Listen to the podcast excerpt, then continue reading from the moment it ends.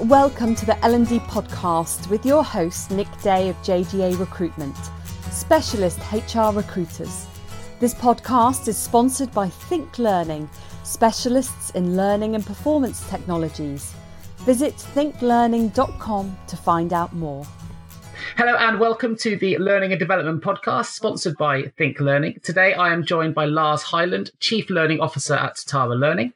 Lars has a deep knowledge of learning technology in all its forms and is passionate about how it can be harnessed to deliver effective and engaging learning experiences both in the workplace and in education.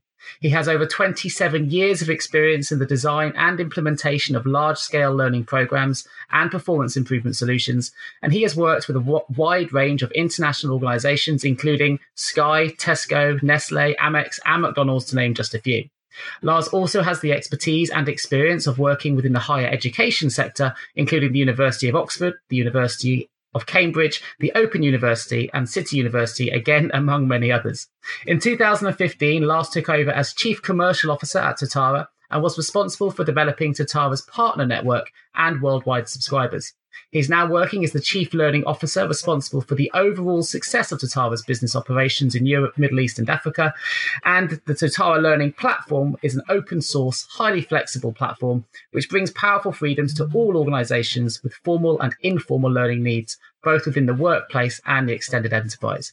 They are used in most industry sectors, and customers range from small to large multinational corporations, so very much a testament to their cost effectiveness, flexibility, and scalability. So first, I would like to welcome Lars to the L&D podcast. Welcome, Lars. How are you? Very good, thank you. Very good. Fantastic. L&D podcast discovery questions to set the scene. Lars, you're very passionate about open source technology, but for anyone else that might not be familiar with this term, are you able to explain what this is and perhaps let the listeners know why you believe this is a key for organizations and for L&D specifically? Yes, of course. Um, well, a lot of software um, that we that we know is is proprietary in nature, and, and that means um, as a as a customer or as a user, um, you have no control or access to that underlying code. So open source technology, well, it means just that. It's open for you to inspect, extend, change, and sure. it ensures the customer, especially uh, you know when we're talking about large organizations or organizations of any shape and size, it's increasingly important to, I think, to have control over that technology that you're investing in. So, and in today's digital landscape, you know, um, there's a lot of change, there's a lot of uncertainty, and as a result, uh, if you're working with proprietary types of software, then there's there's there's more constraint on you as to when and where and how you can uh, adjust those tools to actually deliver on the business needs that you're facing. And and, and if sure. we if we're in today's digital landscape and going forward, um, software does need to be sustainable. So strategically, that means bringing open technology, I think, into the heart of those technology investments so that they do retain control and that they've got a wider set of, op- of support options available. So you're not locked in um, into the pace and commercial stability of any one software vendor. You know, you've got, you've got, you've got choice. Uh, and that freedom, especially in a time of rapid change and trying to manage business risks, it, it gives you much more agility um, over remaining competitive and differentiating yourself in chosen markets. So, in short, um, we believe, uh, and I think increasingly the wider sort of technology market is believing that you know it's the right type of strategic choice going forward. Great, great. Well, that makes sense. And obviously, open source technology is one way that organisations can can embrace that rapid change that you talk about how else do you think L&D teams can keep up with the rate of change that's happening with the industry? Well, that's it's difficult. I know that well, um, working with learning and development folk uh, in in you know across the world. Sure. But um, you know, there's, there's there's lots of competing calls on the time and attention of learning professionals, and um, you know, the key thing though is is is to work out ways to distinguish between the hype and the helpful technology developments themselves. So keeping up with that change, uh, I think, you know, it means cultivating a, a, deeper, more critical understanding of how learning technology actually works yeah. and how it actually impacts learning outcomes. And, uh, you know, one of the things that we're working on here at Totara is, is that we'd, we'd like to sort of create a space, what we're, we're calling that the Totara community, and to invite learning professionals in to stay up to speed um, so that you know, how do you keep up to speed with that type of change? I think that's you know, you need the right sort of places uh, to to um, collaborate and and, you know, and and find others who are, are, dealing with very similar issues and problems. And uh, from our perspective, you know, with our global presence, um, a lot of our uh, Totara subscribers, as we call them, around the world, can do just that through the Totara community. Great. That's quite rare, I think, for you know a software provider, if you like, to to be so collaborative with its users. It's not something that I'm as familiar with with some of the other software companies that I've um, I've worked with, particularly on the payroll side, slightly different to L and D. But it's um, it sounds like you're quite a collaborative approach in order to, to, to stay ahead of the curve. Well, indeed, and our approach at Totara, um, being an open technology company, you know, we we we favour openness and collaboration and believe that in the round, you know, that's what will generate success um, for for all of those organisations that that uh, choose to you know leverage our Totara solutions. And and as for the reasons I've just mentioned before, you know, being able to embrace rapid change is, is critical. Sure. And and to do that, you need to have that control, I think, and the freedom to to to do just that. So obviously you've seen the industry change significantly over the 27 years. Obviously at the moment with technology advancing as quickly as it is, sort of that's probably changing faster now than ever before. But from your experience of working with L&D for such a long time, what do you think have been the key factors that have driven L&D forwards to where it is today? And are you able to remember a time when there was, you know, has been such as or as much change as we see today? Well, funnily enough, I think that the workplace learning environment, which is which I have been working in over 27 years and alongside uh, some of the higher education that you mentioned earlier, but primarily the workplace learning space, I think has, has sort of moved forward in on two parallel tracks. On the technology track, clearly that's changed profoundly, hasn't it? Yeah. I mean, over the years. So I started life designing um, sort of isolated interactive video disc solutions. Oh, wow. Many listeners won't know what I'm talking about there, but um, but through CD-ROMs and then onto um, using mm-hmm. full HD video streaming across the internet, uh, all from say a, a, handheld device. You know, the, the, the, things that we're dealing with now, from a technology perspective, have, has moved very very dramatically. However, our shared sort of understanding of how learning actually works and our ability to design effective learning experiences hasn't really moved at anywhere near that same pace, which which makes it very easy to invest in technology solutions yeah. that can have little or no learning impact, which is which is uh, disappointing, sure, clearly, sure. and can be expensive. But that that said, that is changing. You know, there's a lot more movement now in a deeper understanding of how learning works, and there's some exciting things brewing, I think, around taking that more seriously and leveraging the available technology to, to deliver that effective effective learning, which will lead to productivity benefits and and you know improved performance for for all. Sure, sure, and they're, they're all areas I'm, I'm keen to try and yeah. sort of delve out of you a little bit later on in the podcast. But before we get there, tell us a little bit more about your journey then today. You've obviously got 27 years working in the design implementation of learning programs uh, for, as I mentioned in the introduction, a various number of very sort of big scale, large corporate organizations. But how's your journey led you to to becoming involved with with um, Totara Learning? Well, uh, well, back back in the early '90s, which uh, which is when I sort of joined what was a very nascent sector. We had different names for it back then: um, multimedia, computer-based training, sure. um, hypermedia. There were a whole range of forgotten terminology, but um, in essence, um, I did spot early on uh, that there was this coming together of computer technology and learning and then being able to apply the two together to help people learn more more efficiently and more effectively was would, would grow into something quite significant. And and it has. Um, it's it's it's and it continues to evolve and it I think it continues to move more center stage. But I've worked in uh, a range of what you might call learning content agencies. So building interactive learning solutions um, for as you say a variety of of large organizations who were interested in reaching thousands of staff sure. uh, to, to, to sort of deliver a more effective um, learning experience.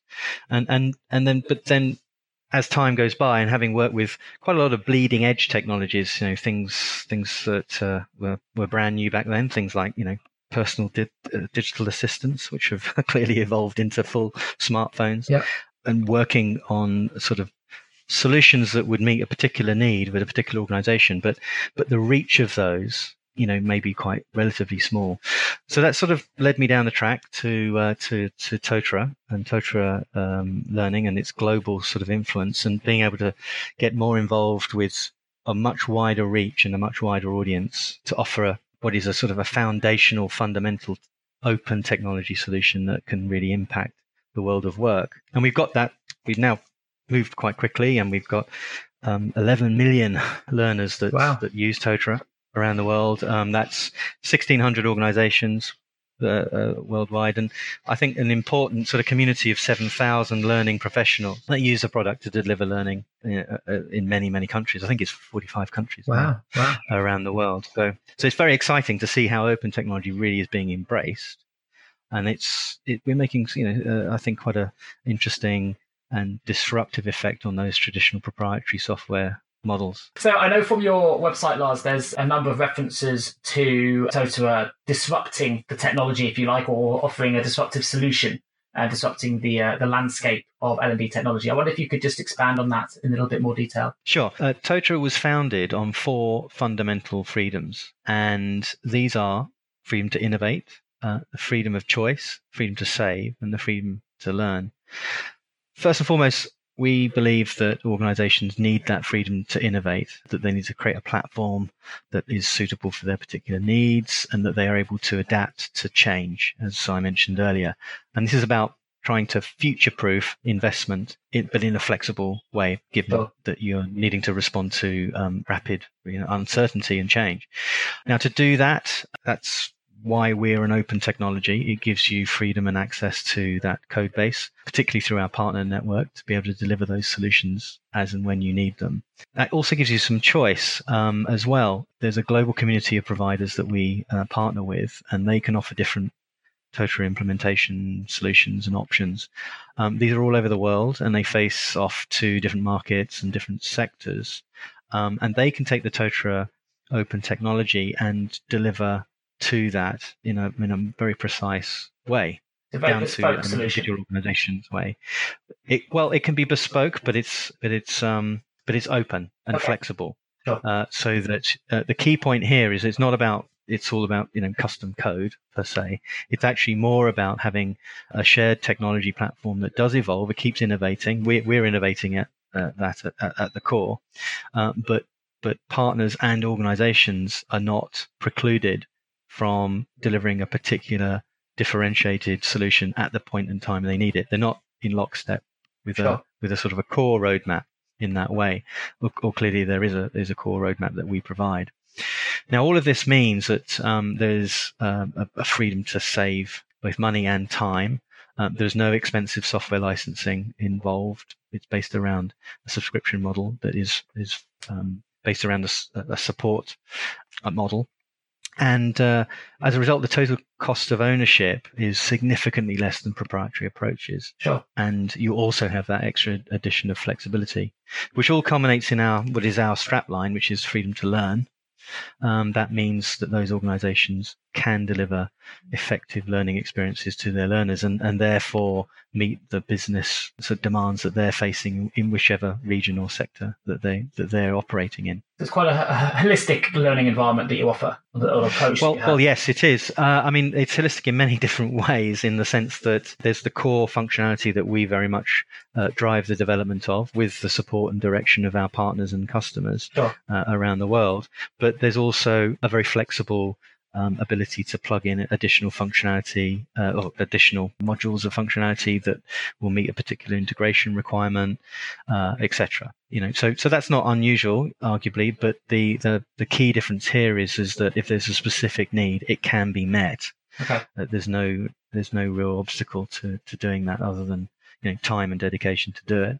So within the, the four fundamental freedoms, you mentioned freedom to innovate, freedom to say, freedom to learn. But in, within the freedom of choice element, you talked about there being a global community of providers that you work with. So I just wanted to find out more as to why Totara have decided to develop um, a, a, model that supports the global sort of partner network process, if you like. So why have you taken that approach and, and why for your business or for, Totara has it been so successful? Do you see your partners in competition with each other or as a sort of collaborative network? It's, it's kind of a unique approach. It is. Supported open source technology, bit of a mouthful, mm-hmm. but that a supported nature of open source technology um, I think gives you the best of all worlds. It means that you've got a common, uh, flexible, feature rich core platform, and that can be harnessed to meet the specific needs of industry sectors, regions, and individual organizations, as I previously mentioned. It means that we, Totara, can focus from the outset on the research and development, and we work and facilitate expert partners to meet the solution needs of any customers that they have. So this this is very scalable. It means that we we focus on what we're um, expert at, and it allows our partners to be differentiated around the world and to uh, and around all sectors and all, all needs to develop uh, solutions that are very competitive. It means that those partners uh, enjoy strong and really you know, good revenue streams sure. as a result, and that, that that means that there's you know a, a, very strong and keen focus on customer service and solutions um, that, that that they can deliver. So there's a, there's a lot of a lot of uh, uh, elements and forces that sort of balance nicely to create a an environment that is that is at its heart quite collaborative. You know, everyone has an interest in developing the Totara community as a whole, yeah. and that leads to us, you know, building functionality that meets the wider sort of community requirements and needs. And yet, each individual partner has the freedom to differentiate themselves um, and to you know in a very very focused way deliver particular customer requirements when and where they need them so, answering your question about do you know are partners in competition with each other, or is it a, is it more collaborative? Well, it's a bit of both, and it depends on the density, if you like, of partners that operate in any particular perhaps market sure. or region. But but in the main, we see a willingness to collaborate. It must be a fantastic way to stay ahead of the curve as well, because presumably all of your network partners were going to be feeding back to you all the time about you know what their clients are looking for, new innovations, things that may be able to uh, improve the product or keep it, you know, ahead of the technology curve, if you like. So I'm assuming that's part of that collaborative network that you're talking about. It's not just collaboration in terms of how the, the solution they offer the clients, but collaborative coming back to you in terms of how you can continue to develop the product. Yes, absolutely. I mean, we get a very rich feedback from from all our partners, and you know, we get quite a good insight into how different sort of regions and markets uh, uh, are focusing on particular functional needs or trends. And it's, it's our job. It can be quite challenging sometimes to sort of unpick, you know, those particular uh, priorities, etc. But you know, at its heart, what we're what we're trying to do is is facilitate the widest set of opportunities for our partners to to then go on and and uh, supplement sure. the, the, solutions that they offer their customers. Yeah.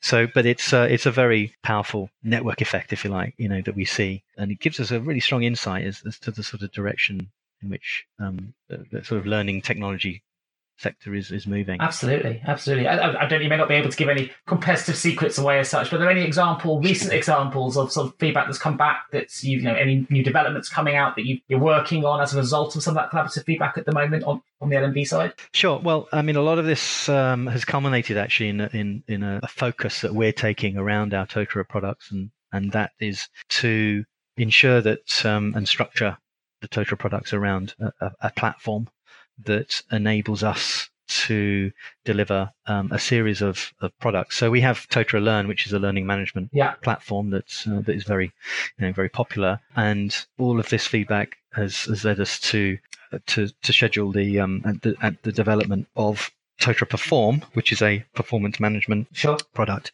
which will take into consideration some big changes in performance management um, around. Uh, you know, it's quite a big shift away from the sort of annual appraisal approach. Um, checking in on sort of an annual basis to one that's that's more about continuous performance. So more like real time. Um, more real time, exactly uh, approach. And um, you know, there's there's more and more organisations demanding that or wishing they had that type of feedback sure. uh, mechanism in place. And if it's tightly coupled with the learning management um, aspect, so this, the, the learning and development training, etc., that, that is available to your staff, then the combination of the two can be, you know, quite powerful in, in orienting the development needs of, of, of, individuals across the organization and also to start thinking about how you positively and proactively develop talent spot and, and develop talent across the organizations. But also it, it this also leads to um, thinking about how individuals socially support each other inside an organization so social learning but also collaborating and how they engage so we, have also got another product called Totara Engage, which is part of that sort of platform approach. So the combination of, of learn, perform, and engage is, is, is quite comprehensive and very much positions that, that platform for, for what is a modern approach to uh, to sort of learning and development support Sure. in organizations. No, that's a Yeah. fantastic example. I can see how that would be useful in, in recruitment, to be honest. You know, we're always appraising performance here and it's very real time. And if we can, you know, develop our staff at the same time, you know, when we, if we're out, able to spot potential training areas of weakness, if you like, that, that are affecting performance, be able to make those changes in, re- in a real time environment, I think is a, is a fantastic, is fantastic. Brilliant. But I would like to find out a little bit more about the main priorities with that that perhaps people should have within L&D at the moment. But first, I'd just like to find out a little bit more about you, Lars, if we can. Before we do, we're just going to go to a quick advert break from our sponsors, Think Learning. Engage, learn, perform with Think Learning, specialists in learning and performance technologies. We're experts in solving the challenges of targeting, tracking, training in regulated environments. We have developed the Totara platform to provide a cost effective, organisation wide talent solution that can help you to provide a safer and better place to work. Customizable workflows promotes engagement through onboarding and induction, whilst an intuitive user interface helps drive ongoing engagement with learning. Bespoke workflows for performance appraisal and integration to payroll and recruitment systems transform Totara into a powerful and holistic talent platform. You'll find us to be responsive, collaborative, and solution focused. Visit thinklearning.com for more information. Time to find out more about you. How would your friends or your work colleagues describe you? Well, you'd have to ask them, I guess. but uh, you know, I think they think I was you pretty good company, and uh, but in a work context, you know, I'd, I'd like to think that they, you know I help them to succeed in the, and develop in their roles. Um, that's very much my my main focus as as chief learning officer role here at uh, at Totara Learning, and uh, you know I think like to think we've got a, a really open and strong culture at Totara, Sure. and it and that spans, by the way, where I'm speaking to you from right now, which is Brighton in the UK on the south coast, Yeah. with our headquarters, which is actually in Wellington, New Zealand. Yes. So we so we from the ground up, we've been um, been a virtual company, but also spanning the globe, and um, you know we we sort of uh, drink our own champagne, shall we say, and eat our own dog food in terms of using our own tools and, and software to deliver you know that uh, uh, that collaboration that, that is essential for us to operate and and that just correlates directly into into all of our our, our customers out there But I should take the opportunity then to I'll let, I'll let you tell the listeners why. But uh, I know the name Totara comes from a New Zealand tree, doesn't it? That's right. It does. Yes, it's a protected uh, tree now, um, and it's but it's renowned for its flexibility and its uh, resilience. You know, uh, I think that aligns quite nicely with our approach to software development Sure. and, and how we're how we're uh, meeting the market. So it's a yeah, it's an interesting interesting uh, uh, sort of link to the natural world. Excellent. So, professionally or personally, what is your proudest achievement to date? I mean, personally, being able to raise a family and and I'm very proud of, uh, you know, uh, two two fantastic um, uh, young adults now as children. They're smart, sociable, and I hope successful. And it's interesting seeing the world through their eyes, you know, and, and seeing how the world of work for them is is it's quite challenging, in fact, and how things are changing. But of course, most of the credit goes to my partner Pamela, clearly in that area. But uh, professionally speaking, uh, well, look, best is yet to come. I think, Nick. Great. Well, great. I think it's the best answer to have. Best is yet to come. I think um, it is interesting. We do a lot of uh, analysis on, you know, from a recruitment perspective on Generation Z and the way things have changed, certainly in the last three to four years in particular, has been phenomenal. And it's amazing, you know, to, to have children, even if I've got a nine year old, be able to feed off what she's already able to do at nine years old to see how the industry is changing is quite remarkable. I guess we can always learn, even from my young, It is. younger ones. Well, definitely, and you know their approach to technology and their expectations of how they interact with others and how they would work and what their aspirations are, are quite different to to what the a lot of organizations and how they're structured. You know, and I think there's some challenges ahead into how organizations um, do structure themselves and and how they structure structure job roles themselves. So there's uh, yeah, there's a there's a lot of lot of change ahead. Are there any times you can tell us about where perhaps things haven't gone the way you wanted, or not from a professional standpoint, maybe within the learning sector? Is there something that that you you planned with a great outcome but didn't quite deliver in the way that you'd, you'd anticipated? Yeah, I mean that's a um, that happens all the time, Nick, in terms of delivering technology projects, uh, especially you know when I've been working, you know, delivering particular solutions. Uh, sort of less so here at Totara, where that's very much the remit of our partners. Sure. But you know, having you know, back in the day when uh, delivering uh, particular solutions, or even uh, I built a platform myself, which was all about delivering learning transfer. So I I think I was quite quite early in spotting what is a, an intractable issue when it comes to training, which is too often a lot of people go into training, you know, courses or sit in classrooms and um, uh, they go through that experience, good or bad, and and then they come back into their work and they forget it all. Yeah, it doesn't. Nothing changes. You know, they, they nothing changes at all. So old habits are just uh, reinforced. So I built a platform which was aimed at delivering um, a constant but spaced uh, set of reminders and uh, around how uh, learning could be reinforced. And that was built out of re- research. And, and in fact, um, I did this quite a, a, number of years back. And what I learned was that uh, the technology was absolutely sound and and the approach was good. We had some good customers, but the timing was quite critical. Okay. You know, in terms of going to market, and uh, were were organisations really ready to understand that as an area that they need to invest in further? So, I mean, that's a it's a common thing I think in business. You know, it's uh, you can have a great idea, but yeah, and you need to be you know be able to execute well, but also timing is sure. quite critical. Actually ahead of your time uh, to success. Bit. Yeah, yeah, I've I've suffered from that a, a lot over the years in terms of a lot of solutions I've offered to people, as I mentioned to to earlier, uh, like terminology like you know, uh, portable uh, digital assistants, things like that, offering those to companies and and they lo- love the idea, but they just never quite invested in it at the time. Um, they'd buy everything else, but they wouldn't buy that part. So, but you, you know, it, it, and one of the things I think that's attracted me uh, and continues, I think, to, to, to sort of fuel Totara's success is that you know we are meeting a very fundamental need in, in that shift that is happening in learning and development and the adoption of technology. You know, learning management it never goes away if you're going to need if you're going to need to reorient, if you like, and and encourage new behaviors in hundreds and thousands of people within a defined time frame. You know, you need very well structured learning and development to be in place, and you need to manage that and, and, and track progress, etc. You know, so data is very important to that process.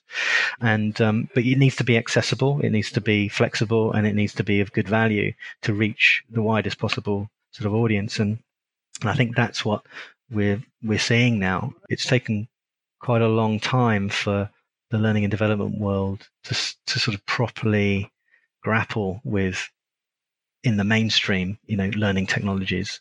Uh, I think they're getting to understand it better, sure. and and and some support mechanisms like we have, you know, Totara Community, for example, is is one area where that that sort of understanding starts to develop. But that's quite critical, I think, to um, you know, to future adoption being more rapid and more successful. Absolutely, I'd agree. I'd agree. I mean, look, I'd consider you very much a, key leader, Lars, within the uh, L&D uh, learning space. From your perspective, you know, as Chief Learning Officer at Totara Learning, what do you think are the three key qualities a leader needs to have to demonstrate great leadership? Yes, that will vary depending on the organization, um, its culture, and, and its mission. But um, but I think in my book it's um, it's to lead by example. Look for opportunities to develop and build the confidence of, of your staff so that they perform at their best, and and to provide some some vision for the companies that everyone can can genuinely be excited by. So at Totara, we you know we do believe we're changing the way our industry works, and that's tremendously satisfying and motivating. Tell me about a, a recent L&D project or problem that perhaps you made better, faster, smarter, or, or more efficient. Well, that's an interesting one in the sense that uh, at Totara, um, we've got nearly 200 case studies that anyone listening can ca- take a look wow. at on uh, on totaralearning.com. So those case studies, um, and it, it's difficult to pick any one out, um, but um, if you go there, you'll find you know uh, one that's relevant to your sector um, and or your particular sort of need. Uh, uh, and, and the, the reason I hesitate a little bit is because they're our partners, customers. Sure. So it's, so they're all Totara customers. So I definitely point to some of those. You know, we have some great relationships with partners such as um, such as Think, um, who have I know do uh, a lot in the health sector. We have other partners who specialize in um, in other other types of sectors, both in in um, NGOs, for example. So um, we, we, we, we're strong there, uh, but in particular local government um, and in the retail type sector. Um, there's some great examples out there in terms of extending enterprise. So that that means reaching out in a very open way to either your customers or your own resellers. So, so there's one example um, which is around health, uh, hair care, okay. for example.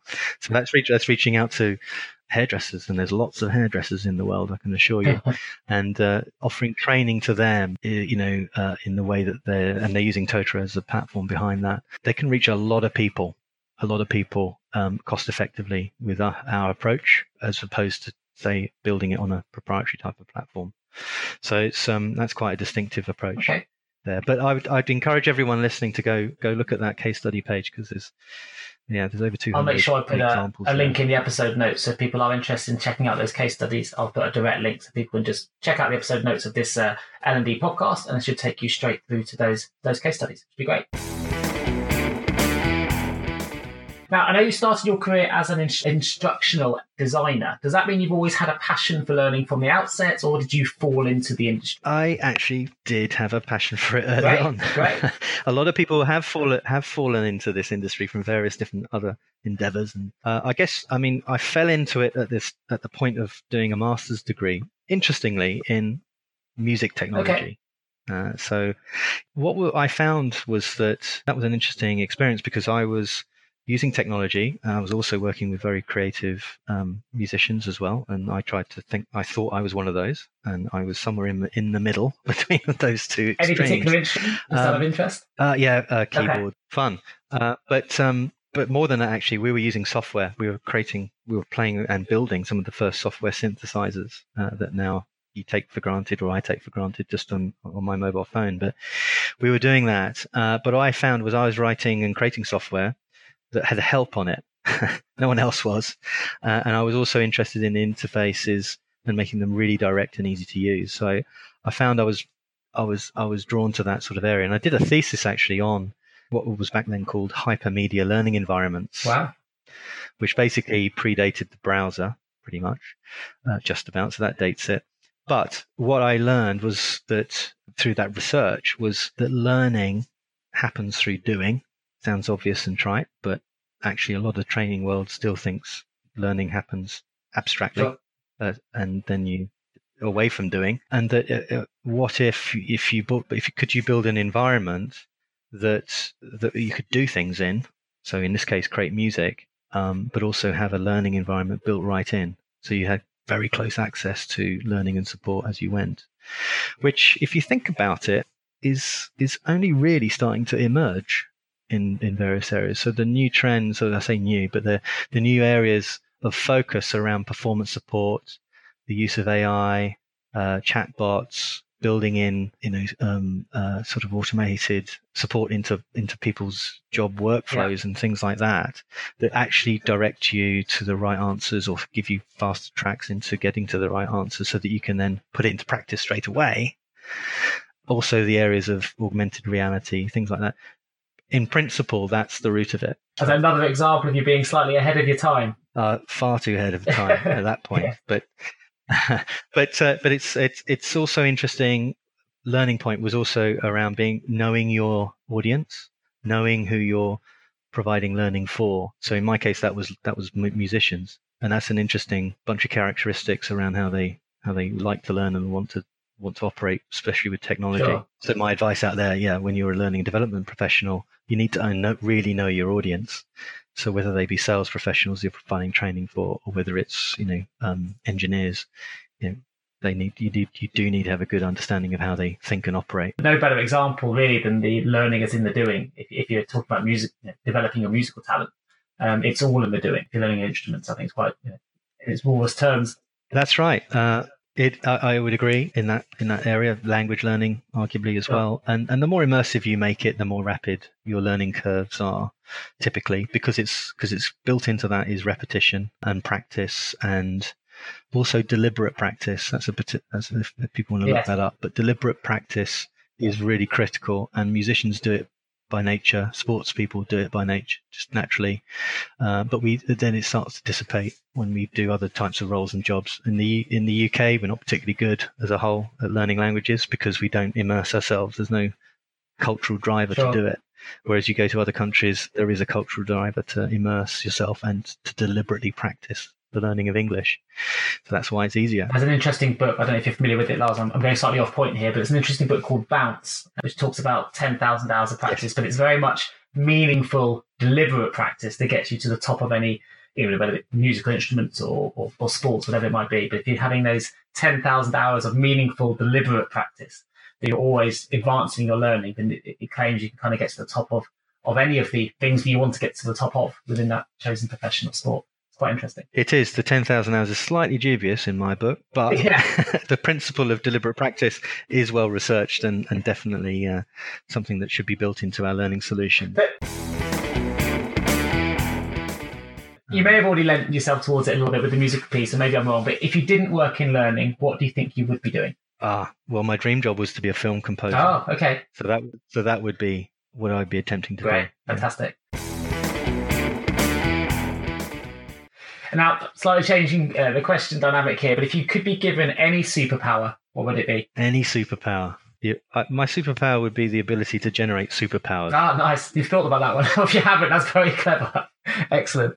I literally just thought of that one. Brilliant. well, it's the best answer I've had so far, I think. And that kind of trumps any other answer I'll probably ever get in the future as well. Okay, we'll run with that. I like that. Very good. okay. Okay, so we're going to dive back into uh, some final questions uh, for those L&D professionals out there that want to find out a little bit more about your view on what the main priorities should be for L&D.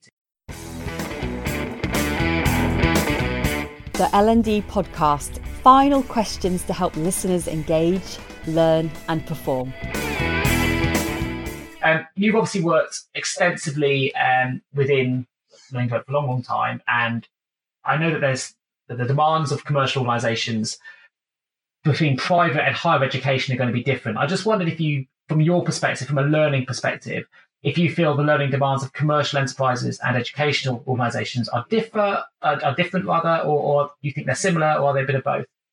If you look at both the workplace and higher education, you can see that things are evolving at pace and, and in, in different ways. So there's a lot of challenges to the higher education world and in how that the, and how they're offering um, uh, the, the the sort of learning experience. But they've been adopting learning technology for a good while, um, and they've been experimenting, you know, with with it to deliver hopefully a, a more effective, uh, or certainly a more efficient um, learning Sure. experience.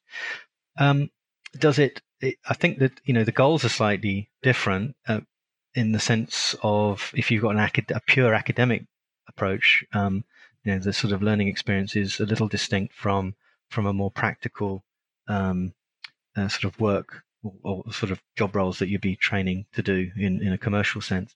But that said, you know there is a whole area uh, called competency-based education, and that's been growing, especially in the US as, a, as an area where you know much more vocationally driven curricula are being created, and, and, and where that's growing and, and where that's in place, then there's actually quite a lot of similarity actually between the workplace dynamics and and the, and the sort of structures of the learning experience and the Sure. and the sort of learning management requirements behind it.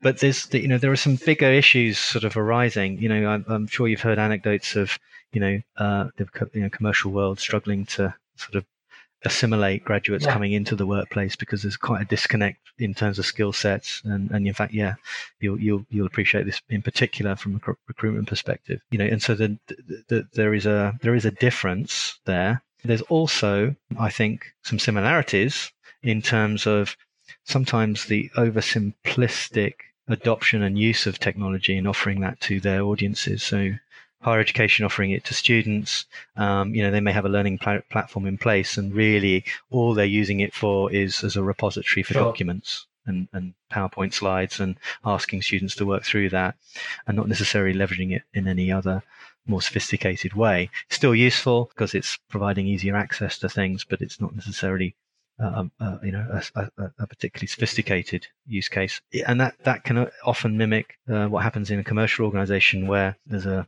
over focus on on sort of one hit courses that you ask people to go on to taking them out of the workplace yeah. and and they do them and they complete them and they tick the box and then they come back into the workplace and as I mentioned before they forget forget it all and and no nothing really changes. So the outcome on both of those can be you know you're not really helping the learning process as, as much as you as you think you are.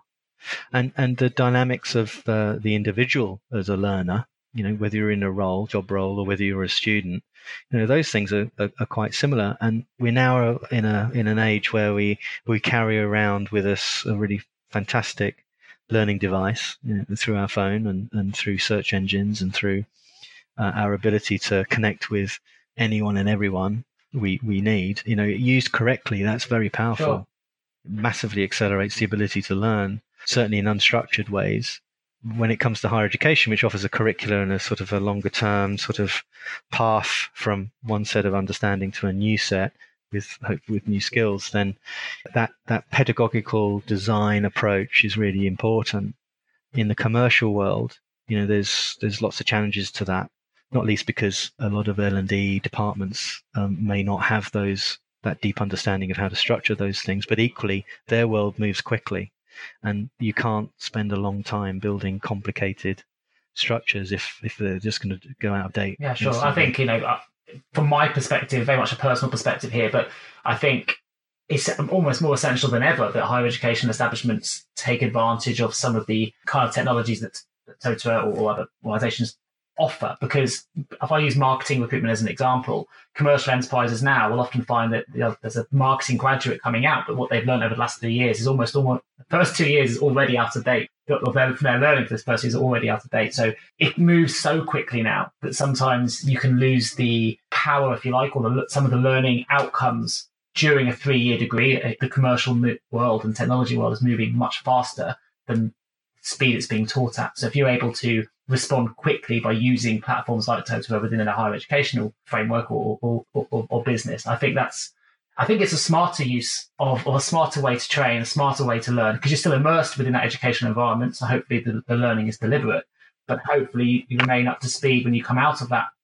You know, you, you do graduate, you're looking for work, you're not out of date with what you've been learning. And I think there's, at the moment, there's a disconnect between what commercial people, employers are looking for at graduate level because they are sometimes now not going straight to universities for their people because they feel that actually those that sometimes didn't go to university but have been immersed in particular social platforms or whatever it might be at that level, that they're actually sometimes more on the pulse. So I think between those graduating and those that didn't go and the skills that employers are looking, I think there's there's an opportunity for our higher education organisations to really embrace the new technology that companies like Totara offer. I think it'll only benefit graduates if they're able to learn in that way. Indeed, indeed, and uh, the good news is is that a lot of a lot of students coming out of universities will actually um, find Totara quite familiar because some of the roots of, of Totara reside in a platform called Moodle, and Moodle is very well used in the higher education sector. So, uh, you know, an organisation that's using Totara and hiring a graduate, they they they'd see, that you know, it'd be quite easy for them to sort of get going with it. Great. So right yeah. now, what do you think the main priorities are or should be for L and D teams? You know, are there any sort of key takeaways or practical steps that you think L and D teams could be looking at right now that perhaps upon listening to this podcast they can immediately go away and start to implement? That's a that's a good question. L and D teams, I think there's it's never been so exciting for them, but equally it's never been so critical for them to assert themselves and put their hands up and say, you know, we can we can make a, a powerful difference to the performance of this organization if uh, if we have a more strategic outlook and, and seat at the table, as it were, um, at, at, an organization. So if you if you take that back to you know what are the key differentiators for an organization to to thrive in the future, uh, or even now, you know, it is how they manage and develop the culture of those those people and the skills and development uh, of those of those staff so that they can perform well in the roles they have now, but also prepare them to be agile enough to change those jobs and those roles when they need to. And so from an L&D perspective, that means those those teams need to have a deeper understanding of the learning technology in front of them, and that means acquiring some new skills themselves. That means um, having a deeper understanding of how learning really works in terms of not not the sort of learning sort of theories that I think are quite popular in L&D, but more deeper, researched, driven, um, or research backed, evident sort of uh, dynamics of how learning does facilitate itself uh, in practice. So, and that takes work, and that takes it takes an interest in, in doing so, and it needs it also needs support from the leadership teams that they uh, report to to give them the space and time, and to and to re, maybe even restructure those L and D teams to, to include those sorts of skills and resources. So, in terms of a practical step, then that they could, that any L and D team or person listening to this is that we have actually made a home for a curricula that is absolutely aimed at the modern L and D professional or learning professional. And it's called Skills. Journey, and it sits in our Totara community. And um, if you go in there, then you can you, you can explore it in more depth. But what what it what it's aimed at doing is to give is it is actually to practice those skills. Um, there's a lot going on, and and it and and it's important that people understand what they are presented by various vendors out there you know, there's lots of terminology such as, you know, micro learning, um, gamification, yeah. learning coach bots, uh, sort of virtual reality, immersive technologies. There's a lot of things that that are being discussed and talked about, but they're not all of them relevant to any one particular organization at this precise time. So it's it's absolutely critical that that that, that uh, those L and D teams are feel confident in in their knowledge of of of assessing what what will work for their people. And I don't need to be a, a. Um, I don't need to be using Totara to be able to access that community. No, no, no. Exactly. It's free. Right. It's a free account. Uh, anyone can come in who, with a learning and development sort of interest, the opportunity to interact with you know with with, with thousands of others Fantastic. around the world. So it's it's quite a powerful. I'll make sure I put a yeah. link to, to that as well if anyone's interested in, in getting involved. Check out the episode notes, and you'll hopefully able to click straight through to, to check it out in more detail. Fantastic. Now, I know we have a mutual friend in Sean Wild, CEO at Think Learning. You mentioned Think being one of the partners of, of Totara, and they're a company that sponsored this L&D podcast. They are one of your Totara Platinum partners. So what are the key things you would look for in a, in a Totara partner? What's great about our partner network is it, it, it, it is like an ecosystem. So there's there's no one shape or size of partner necessarily, but one characteristic that binds them all is is that they you know they share that belief with us that open technology is strategically a smarter investment choice um, over other approaches, and that as a partner they can see how they can offer you know a, a richer, more flexible solution to their customers as a result. And I know Sean and the Think team do that very well. So the other aspects of you know of of a, of a partner clearly they need to have a demonstrate a good a good uh, understanding of the technology yeah. itself and have the skills and ability to extend it if need be and operate with it. They need to understand how learning does work and and also how it doesn't work in, inside large organizations or even small organizations. So, you know, around our partner network, you'll see some will be very, if you like, learning content solution focused and that the platform that uh, Totara is used to sort of provide sure. the home for that. You'll you'll find other partners who are very focused on the the technology sort of implementation and configuration itself and we'll focus on you know extending it to integrate with other systems and really sort of embed it inside the organization so more technology oriented focus we have a good spread you know of well there's, there's actually 95 oh, wow. of them wow. around the world so there's a good there's a good there's a good number of them and you know there's always room for for for more. So we, we, are keen to extend that network because it's it's it's it's a complementary yeah. thing, you know, and and that as we get more partners involved, the you know the more markets and the more sort of sector specific solutions can be made available. Um, and that, that will actually ultimately benefit Fantastic. all. Fantastic. Now, last question before we enter the L&D vault. Uh, it does make sense for me to ask you why L&D professionals listening to this podcast should be encouraged to embrace open technology. I know that, you know, Totara believe that with their open technology, it allows it to be more flexible, more innovative. It's a very innovative platform, which uh, you've mentioned on this podcast means it can evolve at a pace that hopefully will match the demands of the modern workplace. But are there any other areas perhaps we haven't discussed that you know if you had to give one more kind of um, advocate point, if you like, as to why L&D should perhaps, if they're not already, embrace open technology, what would it be? Well, I think I think it's for them to think carefully about how they buy learning technology going forward and to think about how it connects strategically. So if they're asking themselves the question, okay, I'm buying a platform, I know I need to manage my you know, learning community, uh, my audience. How am I going to do that? Um, what's the pace? You know, what ch- at what point are things going to change? How certain am I that they're going to change, and how certain am I that it's going to happen in uncertain ways, which is probably sure. very likely. So and in, in all of those circumstances, you've got to think about how, if you if you were to buy a, uh, uh, some technology, um, you find yourself in a situation where you do need to change, and you need to change at your own pace. You don't want to find yourself in a situation where you're locked in either commercially or in a technology sense that you literally can't do anything with it. You you you either just have to start again yep. elsewhere, so you literally stop and start again, or as it actually happens in many cases, is you, there's a sense of drift, and you can get six months, twelve months, even eighteen months can drift by where your your target audience loses interest. Um, you're not really getting any real value from the platform that you invested in. And, and that's because you, you sure, hamstrung. Sure. With an open technology approach, you, you don't, you, you know, you're in sure. control so you can decide what happens. It allows you, as you've mentioned, I've mentioned it a couple of times, but I guess it allows them to, to keep ahead of the curve as well. Um, it's, it's, quite adaptive. Fantastic. Uh, absolutely. So we're going to open the L and D vault. Opening the L and D vault.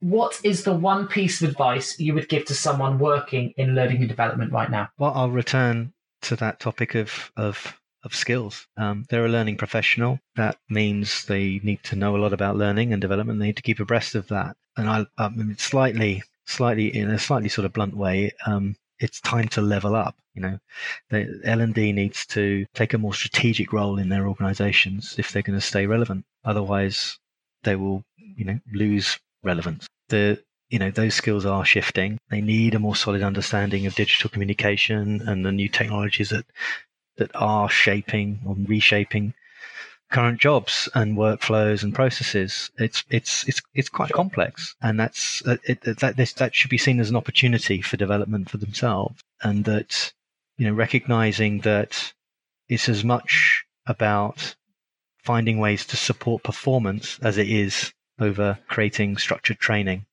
You know, it's being able to understand when to apply what, and that I think offers you know significant strategic value to business uh, going forward and you know they will stay relevant as a fantastic, result. Fantastic answer. I have to say, I think that answer is probably relevant to more than just L and D as well. I think it's an organisational wide advice you could pass on to those working in human resources, payroll, marketing, whatever it might be. I think um, the digital landscape, as you say, is changing so quickly that people need to stay relevant and be proactive about making those changes. Uh, a fantastic response. Thank you. So, Lars, when you look at the L and D profession from an Eagles viewpoint, what do you think is holding the industry back?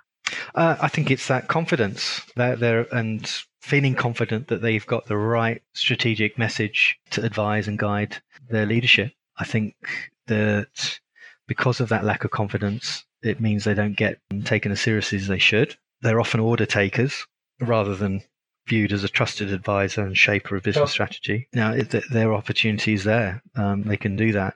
Uh, it means acquiring some new skills and understanding um, how you know technology is impacting both what they do as well as what is impacting across their businesses in the broader sense anyway. So the opportunity is absolutely there to embed learning into these new workflows and processes that are happening anyway. And there, there will be an element of automation that can work well, um, but they've got to be in a position to advise where applying some technology may be actually not not such a good sure, idea sure. as well. So um, so it's it, you know that intelligent understanding and being able to communicate that persuasively is quite critical. Sure. Brilliant. Brilliant. If we're sitting here a year from now celebrating what a great year it's been for you or for, or for Totara uh, as a business, what will you have hoped to have achieved? Well, I I would love to be sitting here looking at the Totara community itself and seeing that it's grown significantly and it's connected more thousands of learning professionals across the world and that they're sharing best practice. You know, we're already seeing evidence of that already, but the the potential there, and this is what I find very exciting because of the reach of the Totara technology across the world is that we can support that leveling up process, if you like, of leveling up L&D to meet those digital challenges of the workplace. You know, I think that's that's got to happen if the workplace is going to be supportive in positive ways, you know, for people in their work. Um, you know, there are a lot of there's a lot of talk of of you know automation. There's a lot of talk of you know the loss of whole job areas and sectors. And yes, that may well happen, but uh, I, more positively or more optimistically, you know, there's a, there's going to be a transformation of jobs into other types of jobs, and the learning community has a key role in helping that transition happen. Sure, I agree. I think um, some of these studies are headline making as well. I think if you look beneath the surface with the, I mean, it's the BBC study that, that scared people to about how many jobs might be automated, but actually, um, it's a lot of these studies refer to tasks within jobs being automated as opposed to the full job itself. And I think for those of you that might be out there listening, is fearful that perhaps your role is one of those that is on that list of being automated, you know, be rest assured it's it's it's going to be unlikely that entire professions are going to be automated. It's the tasks within the jobs, I think, that might change, which hopefully will give people more time. If the simple sort of mundane type tasks can be automated, then it will give L&D professionals more time to, to, spend on that strategic element you were talking about before and really sort of driving strategic change because hopefully they'll have a little bit more time to do so. Absolutely, and you know the the there's a there's it's much more nuanced. I think the argument around uh, artificial intelligence and, and machine learning and and all of those things. Yes, it's going to be transformational. However, as you've just pointed out, it's it's much more targeted and and it should be seen and harnessed in a positive way, absolutely. I think, and not seen as a as an outright threat. Yeah, absolutely. So, last question: uh, What is the one piece of advice you would give to someone who is embarking on a career in learning and development? Whatever happens, learning is fundamental to human existence. So, if you see it that way, then learning and development it, it will play a much more strategic role in the future. You know, so those who do make that transition will survive, as it were. The skills will change as well throughout that. Um, and and the exciting thing is, is that we're just at the beginning in understanding how the learning process really works. So my advice to those who are interested in developing a career as a learning professional, well, I think you know it's a it's it, it's it's going to get genuinely more professional, shall we say? Yeah, you know, and and those who, who will succeed, I think, need to be curious. They need to be critical of, of, of sort of traditional beliefs and views um, and be much more uh, sort of evidence based and research based. They do need to keep abreast of, of, of technology as it develops, AI, immersive technologies, etc. Um, however, absolutely don't neglect the social interaction and the communication that underpins all workplaces. You know, we're we're social animals at heart, and that's never going to go away. Um, so, yeah, exciting times lie ahead. Brilliant. So, yeah, please. Brilliant way to finish the podcast. Thanks ever so much. Exciting times ahead for, for those either working in L&D already or, or indeed embarking on a career in learning and development for the future. So listen, thanks ever so much, Lars, for joining me on this L&D podcast. It's been an absolute pleasure to have you on board and some really interesting and fascinating insights into both Totara and also the industry as a whole. So thank you ever so much. You can also go to their website, which is totaralearning.com. Um, and on that website, you can actually request a demo if you're interested in the software. There is uh, resources and obviously the 200 plus case studies that, uh, that, that Lars uh, mentioned in the podcast, as well as various other links that you can go to regarding solutions partners uh, and so on and so forth. So I definitely recommend taking a look at that. That's to totaralearning.com. Apart from that, I'd just like to say a huge thank you, Lars, for joining me today. It's been a, a really interesting and fascinating insight into the world of L&D, and I will look forward to speaking to you all again in a couple of weeks. Thank you very much. You've been listening to the L&D podcast with your host Nick Day of JGA Recruitment, specialist HR recruiters. This podcast has been sponsored by Think Learning. If you have enjoyed this podcast, please review it, share it, and subscribe so you never miss a future episode.